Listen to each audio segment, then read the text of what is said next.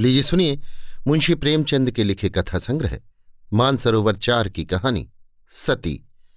मेरी, यानी समीर गोस्वामी की आवाज़ में। मुंशी प्रेमचंद ने सती नाम से दो कहानियाँ लिखी हैं। दूसरी कहानी इनके मानसरोवर के भाग पाँच में है। मुलिया को देखते हुए उसका पति कल्लू कुछ भी नहीं है। फिर क्या कारण है कि मुलिया संतुष्ट और प्रसन्न है और कल्लू चिंतित और सशंकित? मुलिया को कौड़ी मिली है, उसे दूसरा कौन पूछेगा? कल्लू को रत्न मिला है, उसके सैकड़ों ग्राहक हो सकते हैं। खासकर अपने चचेरे भाई राजा से बहुत खटका रहता है। राजा रूपवान है, रसिक है, बातचीत में कुशल है, स्त्रियों को रिझाना जानता है। इससे कल्लू मुलिया को बाहर नहीं निकलने देता। उस पर किसी की निगाह भी पड़ जाए, ये उसे असह है। वो अब रात दिन मेहनत करता है, जिससे मुलिया को किसी बात का कष्ट न हो। उसे न जाने किस पूर्व जन्म के संस्कार से ऐसी स्त्री मिल गई है। उस पर प्राणों को निछावर कर देना चाहता है। मुलिया का कभी सिर भी दुखता है तो उसकी जान निकल जाती है। मुलिया का भी ये हाल है कि जब तक वो घर नहीं आता, मछली की भांति तड़पती रहती है। गाँव में कितने ही युवक हैं जो मुलिया से छेड़छाड़ करते रहते हैं, पर उस युवती की दृष्टि में कुरूप कलुआ संसार भर के आदमियों से अच्छा है। एक दिन राजा ने कहा, भाभी भैया, तुम्हारे जोग न थे। मुलिया बोली, भाग में तो वो लिखे थे, तुम कैसे मिलते? राजा ने मन में समझा, बस अब मार लिया। बोला, विधि ने यही तो भूल की। मुलिया मुस्कुराकर बोली, अपनी भूल तो वही सुधारेगा। राजा निहाल हो गया। तीज के दिन कल्लू मुलिया के लिए लट्ठे की साड़ी लाया। चाहता तो था कोई अच्छी साड़ी ले, पर रुपए न थे और बजाज ने उधार न माना। राजा भी उसी दिन अपने भाग्य की परीक्षा करना चाहता था। एक सुंदर चुंदरी लाकर मुलिया को भेंट की। मुलिया ने कहा, मेरे लिए तो साड़ी आ गई है। राजा बोला, मैंने देखी है। तभी तो मैं इसे लाया हूँ। तुम्हारे लायक नहीं है। भैया को किफायत भी सूझती है तो ऐसी बातों में। मुलिया कटाक्ष करके बोली तुम समझा क्यों नहीं देते? राजा पर एक कुल्हड़ का नशा चढ़ गया। बोला, बूढ़ा तोता नहीं पढ़ता है? मुलिया, मुझे तो लट्ठे की साड़ी ही पसंद है। राजा, जरा ये चुंदरी पहनकर देखो कैसी खिलती है। मुलिया, जो लट्ठा पहनकर खुश होता है वो चुंदरी पहन लेने से खुश ना होगा। उसे चुंदरी पसंद होती तो चुंदरी ही लाता। राजा, उन्हें दिखाने का काम नहीं है। मुलिया विस्मय से बोली, मैं क्या उनसे बिना पूछे ले लूँगी? राजा, इसमें पूछने की कौन सी बात है? जब वो काम पर चला जाए, पहन लेना, मैं भी देख लूँगा। मुलिया ठट्ठा मारकर हंसती हुई बोली, ये ना होगा देवर जी, कहीं देख ले तो मेरी सामत ही आ जाए, इसे तुम लिए जाओ। राजा ने आग्रह करके कहा, इसे न लोगी भाभी तो मैं जहर खा के सो रहूँगा। मुलिया ने साड़ी उठाकर आले पर रख दी और बोली अच्छा लो, अब तो खुश हुए। राजा ने उंगली पकड़ी। अभी तो भैया नहीं है, जरा पहन लो। मुलिया ने अंदर जाकर चुंदरी पहन ली और फूल की तरह महकती धमकती बाहर आई। राजा ने पहुँचा पकड़ने को हाथ फैलाया। बोला, ऐसा जी चाहता है कि तुम्हें लेकर भाग जाऊँ। मुलिया उसी विनोद भाव से बोली, जानते हो तुम्हारे भैया का क्या हाल होगा? ये कहते हुए उसने किवाड़ बंद कर लिए। राजा को ऐसा मालूम हुआ थाली परोसकर उसके सामने से उठा ली गई। मुलिया का मन बार बार करता था कि चुंदरी कल्लू को दिखा दे, पर नतीजा सोचकर रह जाती थी। उसने चुंदरी रख क्यों ली? उसे अपने ऊपर क्रोध आ रहा था। लेकिन राजा को कितना दुख होगा? क्या हुआ उसकी चुंदरी छन भर पहन लेने से? उसका मन तो रह गया। लेकिन उसके प्रशांत मानस सागर में ये एक कीट आकर उसे मथ रहा था। उसने क्यों चुंदरी रख ली? क्या ये कल्लू के साथ विश्वासघात नहीं है? उसका चित्त इस विचार से विकल हो गया। उसने मन को समझाया, विश्वासघात क्यों हुआ? इसमें विश्वासघात की क्या बात है? कौन वो राजा से कुछ बोली? जरा सा हंस देने से अगर किसी का दिल खुश हो जाता है तो इसमें क्या बुराई है? कल्लू ने पूछा, आज रज्जू क्या करने आया था? मुलिया की देह थर थर कांपने लगी, बहाना कर गई। तमाकू मांगने आए थे। कल्लू ने भवें से कोड़कर कहा, उसे अंदर मत आने दिया करो। अच्छा आदमी नहीं है। मुलिया, मैंने कह दिया तमाकू नहीं है तो चले गए। कल्लू ने अब की तेजस्विता के साथ कहा, क्यों झूठ बोलती है? वो तमाकू मांगने नहीं आया था। मुलिया तो और यहाँ क्या करने आते? राजा, चाहे जिस काम से आया हो, तमाकू मांगने नहीं आया। वो जानता था मेरे घर में तमाकू नहीं है। मैं तमाकू के लिए उसके घर गया था। मुलिया के देह में काटो तो लहू नहीं। चेहरे का रंग उड़ गया। सिर झुकाकर बोली, मैं किसी के मन का हाल क्या जानूं? आज तीजे का रथ जगा था। मुलिया पूजा का सामान कर रही थी, पर इस तरह जैसे मन में जरा भी उत्साह, जरा भी श्रद्धा नहीं है। उसे ऐसा मालूम हो रहा है, उसके मुख में कालीमा पुत गई और अब वो कल्लू की आँखों से गिर गई है। उसे अपना जीवन निराधार सा जान पड़ता था। सोचने लगी, भगवान ने मुझे ये रूप क्यों दिया? ये रूप न होता तो राजा क्यों मेरे पीछे पड़ता और क्यों आज मेरी ये गत होती? मैं काली कुरूप रहकर इससे कहीं सुखी रहती। तब तो मन इतना चंचल न होता। जिन्हें रूप की कमाई खानी हो, वो रूप पर फूलें। यहाँ तो इसने मटिया मेट कर दिया। न जाने कब उसे झपकी आ गई। तो देखती है, कल्लू मर गया है और राजा घर में घुसकर उसे पकड़ना चाहता है। उसी दम एक वृद्धा स्त्री न जाने किधर से आकर उसे अपनी गोद में ले लेती है और कहती है, तूने कल्लू को क्यों मारा? मुलिया रोकर कहती है, माता, मैंने उन्हें नहीं मारा। वृद्धा कहती है हाँ तूने छुरी कटार से नहीं मारा। उस दिन तेरा तप छीन हो गया और इसी से वो मर गया। मुलिया ने चौकन्नी आँखें खोल दी। सामने आँगन में कल्लू सोया हुआ था। वो दौड़ी हुई उसके पास गई और उसकी छाती पर सिर रखकर फूट फूट कर रोने लगी। कल्लू ने घबरा कर पूछा, कौन है? मुलिया? क्यों रोती हो? क्या डर लग रहा है? मैं तो जागी रहा हूँ। मुलिया ने सिसकते हुए कहा, मुझसे आज एक अपराध हुआ है। उसे क्षमा कर दो। कल्लू उठ बैठा, क्या बात है? कहो तो। रोती क्यों हो? मूलिया, राजा तमाकू मांगने नहीं आया था। मैंने तुमसे झूठ कहा था। कल्लू हंसकर बोला वो तो मैं पहले ही समझ गया था। मुलिया, वो मेरे लिए चुंदरी लाया था। तुमने लौटा दी? मुलिया कांपती हुई बोली, मैंने ले ली। कहते थे मैं जहर माहौर खा लूँगा। कल्लू निर्जीव की भांति खाट पर गिर पड़ा और बोला तो रूप मेरे बस का नहीं है। देव ने कुरूप बना दिया तो सुंदर कैसे बन जाऊँ? कल्लू ने अगर मुलिया को खोलते हुए तेल में डाल दिया होता तो भी उसे इतनी पीड़ा न होती। कल्लू उस दिन से कुछ खोया खोया सा रहने लगा। जीवन में न वो उत्साह रहा, न वो आनंद। हंसना, बोलना भूल सा गया। मुलिया ने उसके साथ जितना विश्वासघात किया था, उससे कहीं ज़्यादा उसने समझ लिया। और ये भ्रम उसके हृदय में केकड़े के समान चिपट गया। वो घर अब उसके लिए केवल लेटने बैठने का स्थान था और मुलिया केवल भोजन बना देने वाली मशीन। आनंद के लिए वो कभी कभी ताड़ी खाने चला जाता था या चरस के दम लगाता। मुलिया उसकी दशा देख देख अंदर ही अंदर कुड़ती थी। वो उस बात को उसके दिल से निकाल देना चाहती थी। इसलिए उसकी सेवा और मन लगाकर करती।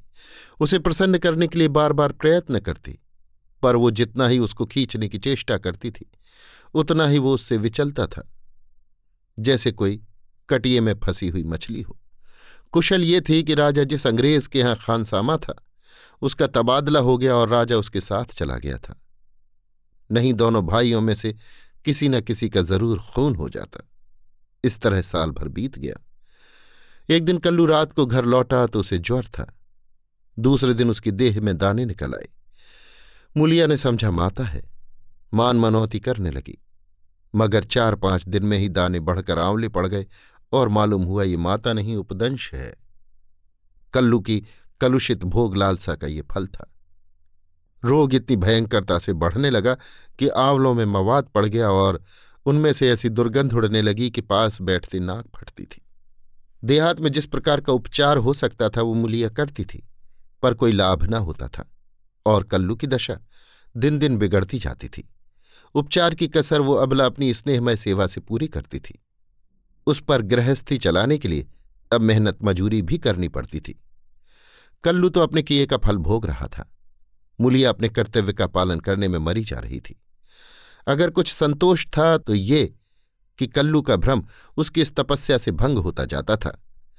उसे अब विश्वास होने लगा था कि मुलिया अब भी उसी की है। वो अगर किसी तरह अच्छा हो जाता तो फिर उसे दिल में छिपा कर रखता और उसकी पूजा करता। प्रातःकाल था।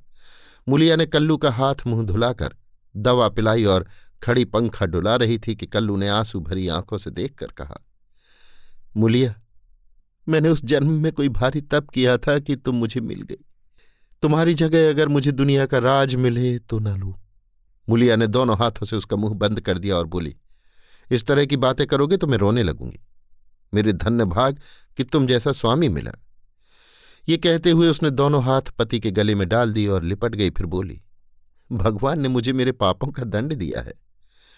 कल्लू ने उत्सुकता से पूछा, सच कह दो मूला, राजा में और तुम में क्या मामला था? मुलिया ने विस्मित होकर कहा, मेरे और उसके बीच में कोई मामला हुआ हो तो भगवान मेरी दुर्गत करे। उसने मुझे चुंदरी दी थी, वो मैंने ले ली थी, फिर मैंने उसे आग में जला दिया। तब से मैं उससे नहीं बोली। कल्लू ने ठंडी सांस खींचकर कहा, मैंने कुछ और ही समझ रखा था। न जाने मेरी मति कहाँ हर गई थी। तुम्हें पाप लगाकर मैं आप पाप में फंस गया और उसका फल भोग रहा हूँ। उसने रो रो कर अपने दुष्कृत्यों का पर्दा खोलना शुरू किया और मुलिया आँसू की लड़ियाँ बहाकर सुनने लगी। अगर पति की चिंता न होती तो उसने विष खा लिया होता। कई महीने के बाद राजा छुट्टी लेकर घर आया और कल्लू की घातक बीमारी का हाल सुना तो दिल में खुश हुआ। तीमारदारी के बहाने से कल्लू के घर आने जाने लगा। कल्लू उसे देखकर मुँह फेर लेता, लेकिन वो दिन में दो चार बार पहुँच ही जाता। एक दिन मुलिया खाना पका रही थी कि राजा ने रसोई के द्वार पर आकर कहा, भाभी, क्या अब मुझ पर दया न करोगी? कितनी बेरहम हो तुम। कई दिन से तुम्हें खोज रहा हूँ, पर तुम मुझसे भागती फिरती हो। भैया अब अच्छे न होंगे, इन्हें गर्मी हो गई है। इनके साथ क्यों अपनी ज़िंदगी खराब करती हो? तुम्हारी फूल सी देह सूख गई है। मेरे साथ चलो, कुछ ज़िंदगी की बहार उड़ाए। ये जवानी बहुत दिन न रहेगी। ये देखो, तुम्हारे लिए एक करण फूल लाया हूँ। जरा पहनकर मुझे दिखा दो। उसने करण फूल मुलिया की ओर बढ़ा दिया। मुलिया ने उसकी ओर देखा भी नहीं। चूल्हे की ओर ताकती हुई बोली, लाला, तुम्हारे पैरों पड़ती हूँ, मुझे मत छेड़ो। ये सारी विपत्ति तुम्हारी लाई हुई है। तुम्हें मेरे शत्रु हो, फिर भी तुम्हें लाज नहीं आती? कहते हो, भैया आप किस काम के हैं? मुझे तो अब वो पहले से कहीं ज़्यादा अच्छे लगते हैं। जब मैं ना होती तो वो दूसरी सगाई कर लाते, अपने हाथों ठोक खाते। आज मैं ही उनका आधार हूँ। वो मेरे सहारे जीते हैं। अगर मैं इस संकट में उनके साथ दगा करूँ तो मुझसे बढ़कर अधम कौन होगा? और जब मैं जानती हूँ कि इस संकट का कारण भी मैं ही हूँ। राजा ने हंसकर कहा ये तो वही हुआ, जैसे किसी की दाल गिर गई तो उसने कहा, मुझे तो सूखी ही अच्छी लगती है। मुलिया ने सिर उठाकर उसकी ओर सजोत नेत्रों से ताकते हुए कहा, तुम उनकी पैरों की धूल के बराबर नहीं हो, लाला। क्या कहते हो तुम? उजले कपड़े और चिकने मुखड़े से कोई आदमी सुंदर नहीं होता। मेरी आँखों में तो उनके बराबर कोई दिखाई नहीं देता। कल्लू ने पुकारा, मूला, थोड़ा पानी दे। मुलिया पानी लेकर दौड़ी। चलते चलते करण फूल को ऐसा ठुकराया कि आँगन में जा गिरा। राजा ने जल्दी से करण फूल उठा लिया और क्रोध में भरा हुआ चल दिया। रोग दिन दिन बढ़ता गया। ठिकाने से दवा दारू होती तो शायद अच्छा हो जाता, मगर अकेली मुलिया क्या करती? दरिद्रता में बीमारी कोढ़ का खाज है। आखिर एक दिन परवाना आ पहुँचा। मुलिया घर का काम धंधा करके आई तो देखा कल्लू की सांस चल रही है। घबराकर बोली, कैसा जी है तुम्हारा? कल्लू ने सजल और दीनता भरी आँखों से देखा और हाथ जोड़कर सर नीचा कर लिया। यही अंतिम विदाई थी। मुलिया उसके सीने पर सिर रखकर रोने लगी और उन्माद की दशा में उसके आहत हृदय से रक्त की बूंदों के समान शब्द निकलने लगे। तुमसे इतना भी न देखा गया भगवान, उस पर न्याय और दयालु कहलाते हो। इसीलिए तुमने जन्म दिया। यही खेल खेलने के लिए? हाय नाथ, तुम तो इतने निष्ठुर न थे। मुझे अकेली छोड़कर चले जा रहे हो। हाय, अब कौन मूला कहकर पुकारेगा? अब किसके लिए कुएँ से पानी खींचूँगी? किसे बिठाकर खिलाऊँगी? पंखा डुलाऊं? सब सुख हर लिया तो मुझे भी क्यों नहीं उठा लेते? सारा गाँव जमा हो गया। सभी समझा रहे थे मुलिया को धैर्य न होता था। ये सब मेरे कारण हुआ। ये बात उसे नहीं भूलती। हाय, उसे भगवान ने सामर्थ्य दिया होता तो आज उसका सिरताज यों उठ जाता। शव की दाह क्रिया की तैयारियाँ होने लगी। कल्लू को मरे छह महीने हो गए। मुलिया अपना कमाती है, खाती है और अपने घर में पड़ी रहती है। दिन भर काम धंधे से छुट्टी नहीं मिलती। हाँ रात को एकांत में रो लिया करती है। उधर राजा की स्त्री भी मर गई। मगर दो चार दिन के बाद वो फिर छैला बना घूमने लगा। और भी छुट्टा साण हो गया। पहले स्त्री से झगड़ा हो जाने का कुछ डर था, अब वो भी न रहा। अब की नौकरी पर से लौटा तो सीधा मुलिया के घर पहुँचा और इधर उधर की बातें करने के बाद बोला, भाभी, अब तो मेरी अभिलाषा पूरी करोगी या अभी और कुछ बाकी है? अब तो भैया भी नहीं रहे, इधर मेरी घरवाली भी सिधारी। मैंने तो उसका गम भुला दिया। तुम कब तक भैया के नाम को रोती रहोगी? मुलिया ने घृणा से उसकी ओर देख कर कहा, भैया नहीं रहे तो क्या हुआ? भैया की याद तो है, उनका प्रेम तो है, उनकी सूरत तो दिल में है, उनकी बातें तो कानों में तुम्हारे लिए और दुनिया के लिए वो नहीं है, मेरे लिए वो अब भी वैसे ही जीते जागते हैं, मैं अब भी उन्हें वैसे ही बैठे देखती हूँ। पहले तो देह का अंतर था, अब तो वो मुझसे और भी नगीच हो गए हैं, और ज्यो ज्यो दिन बीतेंगे और भी नगीच होते जाएँगे। भरे पूरे घर में दाने की कौन कदर करता है? जब घर खाली हो जाता है, तब मालूम होता है कि दाना क्या है। पैसे वाले पैसे की कदर क्या जाने? पैसे की कदर तब होती है जब हाथ खाली हो जाता है। तब आदमी एक एक कौड़ी दांत से पकड़ता है। तुम्हें भगवान ने दिल ही नहीं दिया, तुम क्या जानो सोहबत क्या है। घरवाली को मरे अभी छह महीने भी नहीं हुए और तुम साण बन बैठे। तुम मर गए होते तो इसी तरह वो भी अब तक किसी के पास चली गई होती। मैं जानती हूँ कि मैं मर जाती तो मेरा सिरताज जन्म भर मेरे नाम को रोया करता। ऐसे ही पुरुषों की स्त्रियाँ उन पर प्राण देती हैं। तुम जैसे सोहदों के भाग में पत्तल चाटना लिखा है, चाटो। मगर खबरदार, आज से मेरे घर में पाँव न रखना, नहीं तो जान से हाथ धोगे। बस, निकल जाओ। उसके मुख पर ऐसा तेज, स्वर में इतनी कटता थी कि राजा को जबान खोलने का भी साहस न हुआ। चुपके से निकल भागा। अभी आप सुन रहे थे मुंशी प्रेमचंद के लिखे कथा संग्रह, मानसरोवर चार की कहानी, सती, मेरी यानी समीर गोस्वामी की आवाज़ में।